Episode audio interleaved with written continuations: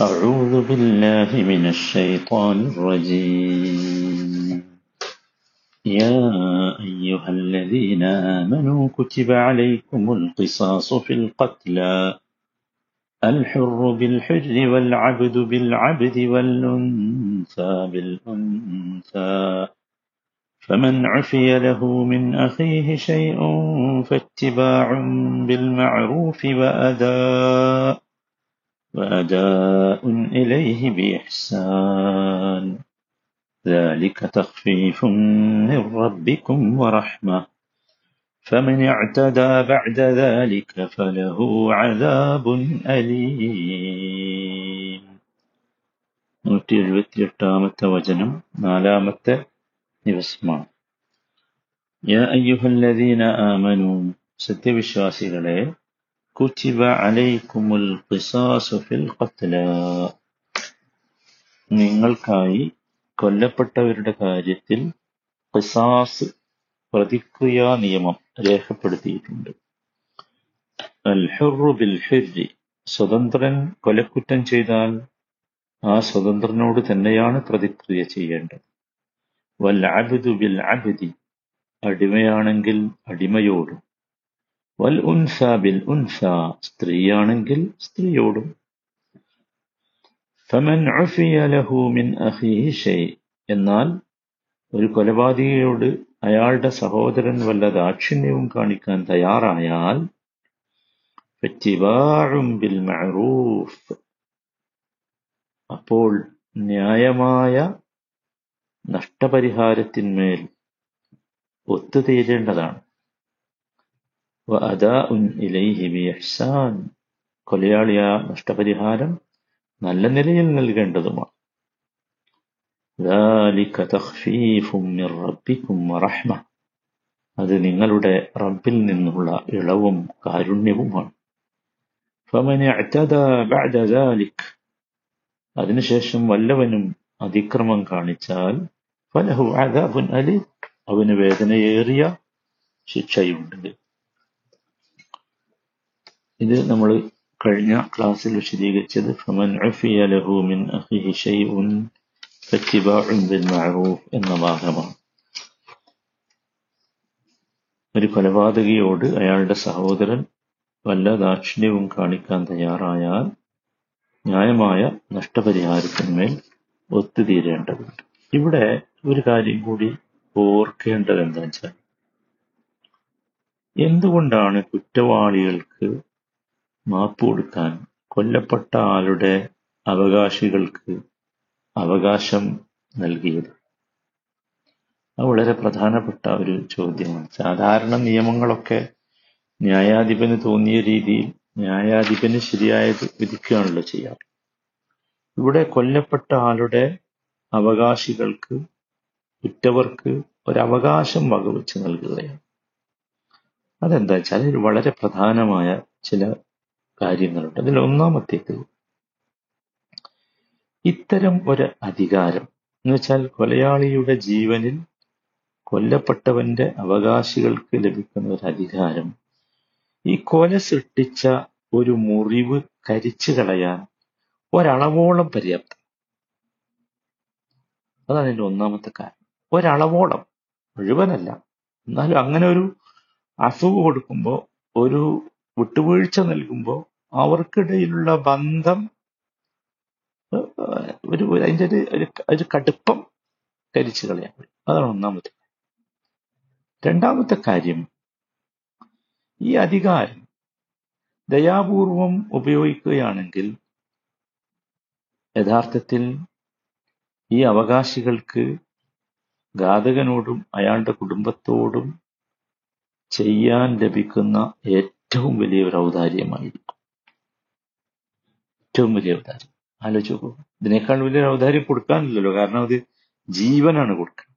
അപ്പൊ അതിനേക്കാൾ വലിയ ഔദാര്യം ഏറ്റവും വലിയ ഒരു ഔദാര്യമായി വലിയ ഔദാര്യം ചെയ്തവരായി മാറാൻ അവർക്ക് സാധിക്കും. മൂന്നാമത്തെ കാര്യം ഇത് ഈ രണ്ട് കുടുംബങ്ങളിൽ മാത്രമല്ല സമൂഹം ഒന്നാകെ വലിയ സൽഫലങ്ങൾ ഉണ്ടാക്കും. അങ്ങനെയാണ് നമ്മൾ പ്രതീക്ഷിക്കേണ്ടത്. ഇത്തരത്തിലൊരു മാപ്പ് കൊടുക്കാനുള്ള ഹൃദയവിശാലത ഈ കൊല്ലപ്പെട്ടവന്റെ കുടുംബക്കാർ കാണിക്കുമ്പോൾ സംഭവിക്കുന്നത് യഥാർത്ഥത്തിൽ ഈ രണ്ട് കുടുംബങ്ങളിൽ മാത്രമല്ല അതിന്റെ സൽഫലമുണ്ട്. സമൂഹത്തിലാകെ സമൂഹം അത് ചർച്ച ചെയ്യും.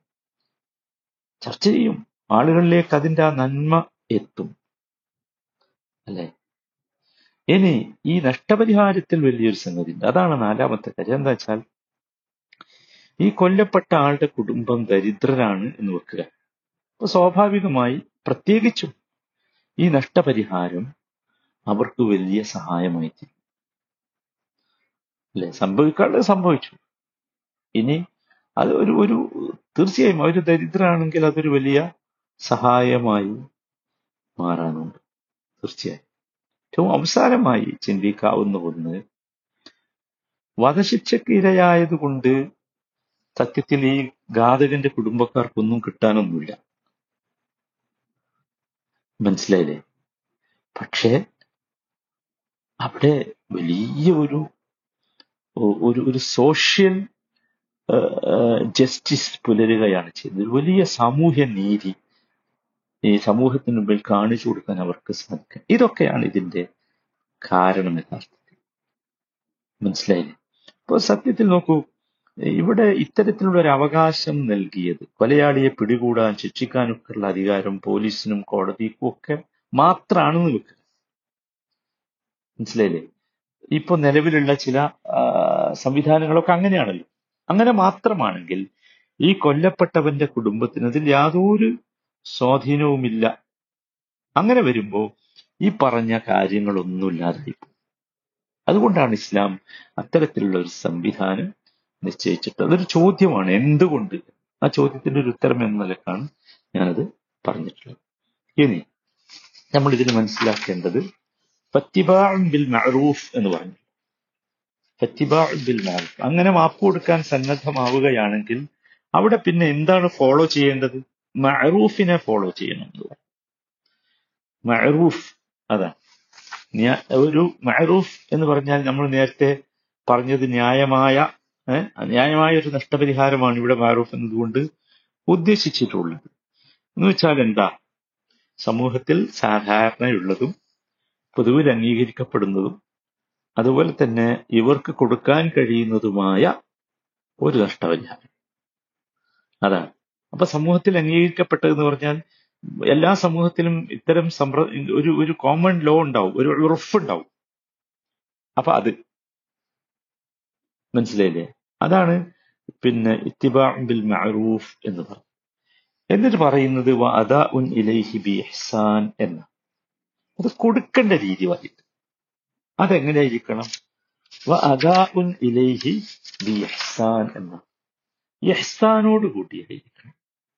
ഈ കൊലയാളി ആ നഷ്ടപരിഹാരം നൽകേണ്ടത് ഇഹ്സാനോട് കൂടിയായിരിക്കും നല്ല നിലയിലായിരിക്കണം ദേഷ്യം പിടിച്ചല്ല. മനസ്സിലെ അങ്ങനെ പറയുന്നത് എന്തിനാ?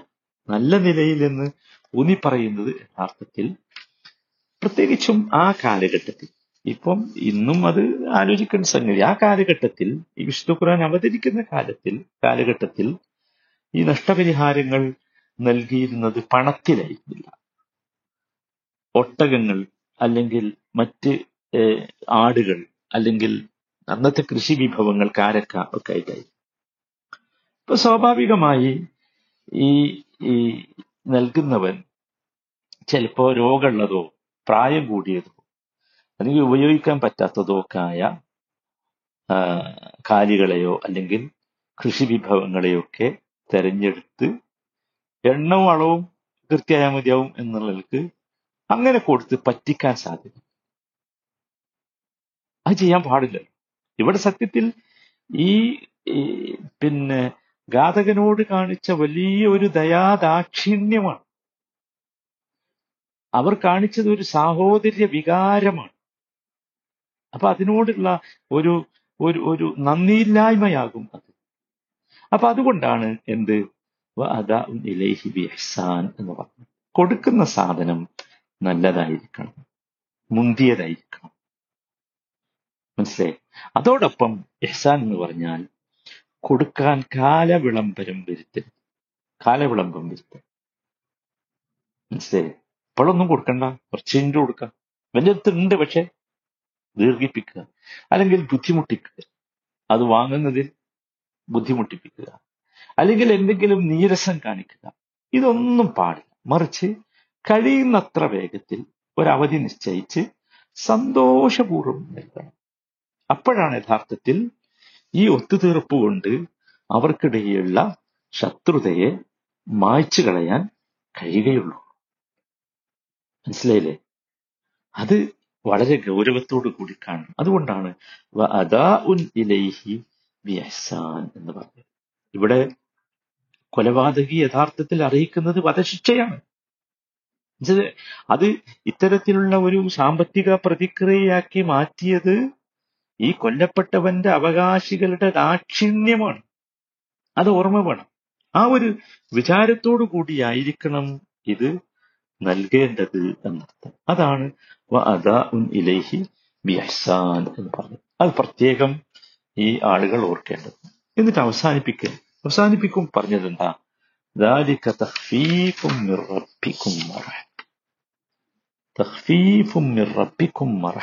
എന്ന് പറഞ്ഞാണ് അവസാനിപ്പിക്കുന്നത് അത് വലിയൊരു കാര്യമാണ്. ഇതെന്താ? ഇങ്ങനെ ഒരു സംഗതി എന്നുള്ളത് തഫീഫ ഒരു ലഘൂകരണമാണ്. ഒരു ഇളവാണ്. മനസ്സിലായി? മാത്രല്ല വറഹ്മ. കാരുണ്യമാണ്. ആരുടെ കാരുണ്യം? അതാണ്. തഫീഫും റബ്ബിക്കും. നിങ്ങളുടെ റബ്ബിൽ നിന്നുള്ള റബ്ബിന്റെ കാരുണ്യമാണ് ഇവിടെ. റബ്ബിന്റെ കാരുണ്യമാണ്. അപ്പൊ ആ ലഘൂകരണം അത് റബ്ബ് നൽകുന്ന കാരുണ്യമാണ് എന്ന് നമ്മൾ മനസ്സിലാക്കണം അതുകൊണ്ട് എന്ത് ചെയ്യണം?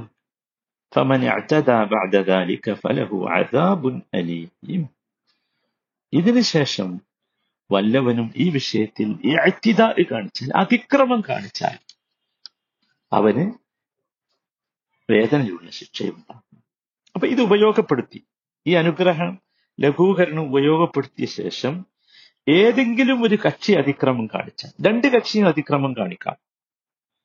രണ്ട് കക്ഷിയും അതിക്രമം കാണിക്കും ഇപ്പൊ ഉദാഹരണം തൽക്കാലം നഷ്ടപരിഹാരം കൊടുത്ത് രക്ഷപ്പെട്ട് പിന്നീട് അവസരം കിട്ടുമ്പോ കൊല്ലപ്പെട്ടവന്റെ കുടുംബത്തിന് കൂടുതൽ കടുത്ത ദ്രോഹങ്ങൾ ഏൽപ്പിക്കുവാൻ ഘാതകനും കൂട്ടരും പടി പരിപാടി ഇട്ടു എന്ന് വെക്കുക. അത് അജിത ആണ്. അങ്ങനെ ഉണ്ടാവും. അത് ഘാതകന്റെ പക്ഷത്തു നിന്നുള്ള അഴുത്ത ഇനി മറ്റേ പക്ഷത്തു നിന്നുണ്ടാവും. അതെങ്ങനെയാണ്? തൽക്കാലം കിട്ടാവുന്നിടത്തോളം നഷ്ടപരിഹാരം വസൂൽ ചെയ്യുക. പിന്നീട് അവന്റെ കഥ കഴിക്കുക. എന്ന് വിചാരിക്കാം നമുക്ക് ഓനെ ശരിയാക്കാം. പിന്നീട് ഇങ്ങനെ ഇതൊക്കെ എന്താണ്? ആണ്. ഇത് പാടില്ല. അപ്പൊ ഒരു തീരുമാനം ഉണ്ടായാൽ തീരുമാനം അനുസരിച്ച് പോകണം നടത്തണം സാമ്പത്തികമായ പ്രതിക്രിയയുടെ രീതി സ്വീകരിച്ച് നഷ്ടപരിഹാരം സ്വീകരിച്ച് അവനെ വെറുതെ വിട്ടാൽ പിന്നെ വേറെ ചിന്തിക്കാൻ പാടില്ല. മനസ്സിലായി? അതാണ് ഫലഹു അദാബുൻ അലി. കാരണം നന്ദികേടാണ് പിന്നെ ചെയ്യുന്നത്. മനസ്സിലായില്ലേ? അള്ളാഹു നൽകിയ ഒരു അളവിന്റെയും ലഘൂകരണത്തിന്റെയും അള്ളാഹുവിന്റെ കാരുണ്യത്തിന്റെയും അടിസ്ഥാനത്തിൽ ഒത്തുതീർപ്പുണ്ടാക്കി അപ്പോ ഇരുകക്ഷികളിൽ ഉറച്ചിരുന്നു അത് പിന്നെ ലംഘിക്കുന്നത് എന്താണ്? ഭയങ്കരമായ മോശമാണ്. ചെയ്യാൻ പാടില്ല എന്നർത്ഥം. മനസ്സിലായി? ഇതൊക്കെ എന്തിനാ വെച്ചാൽ ഈ നിയമമൊക്കെ അതിമനോഹരമായി ഭംഗിയായി സമൂഹത്തിന്റെ ആരോഗ്യകരമായ അവസ്ഥ കാണണം. No,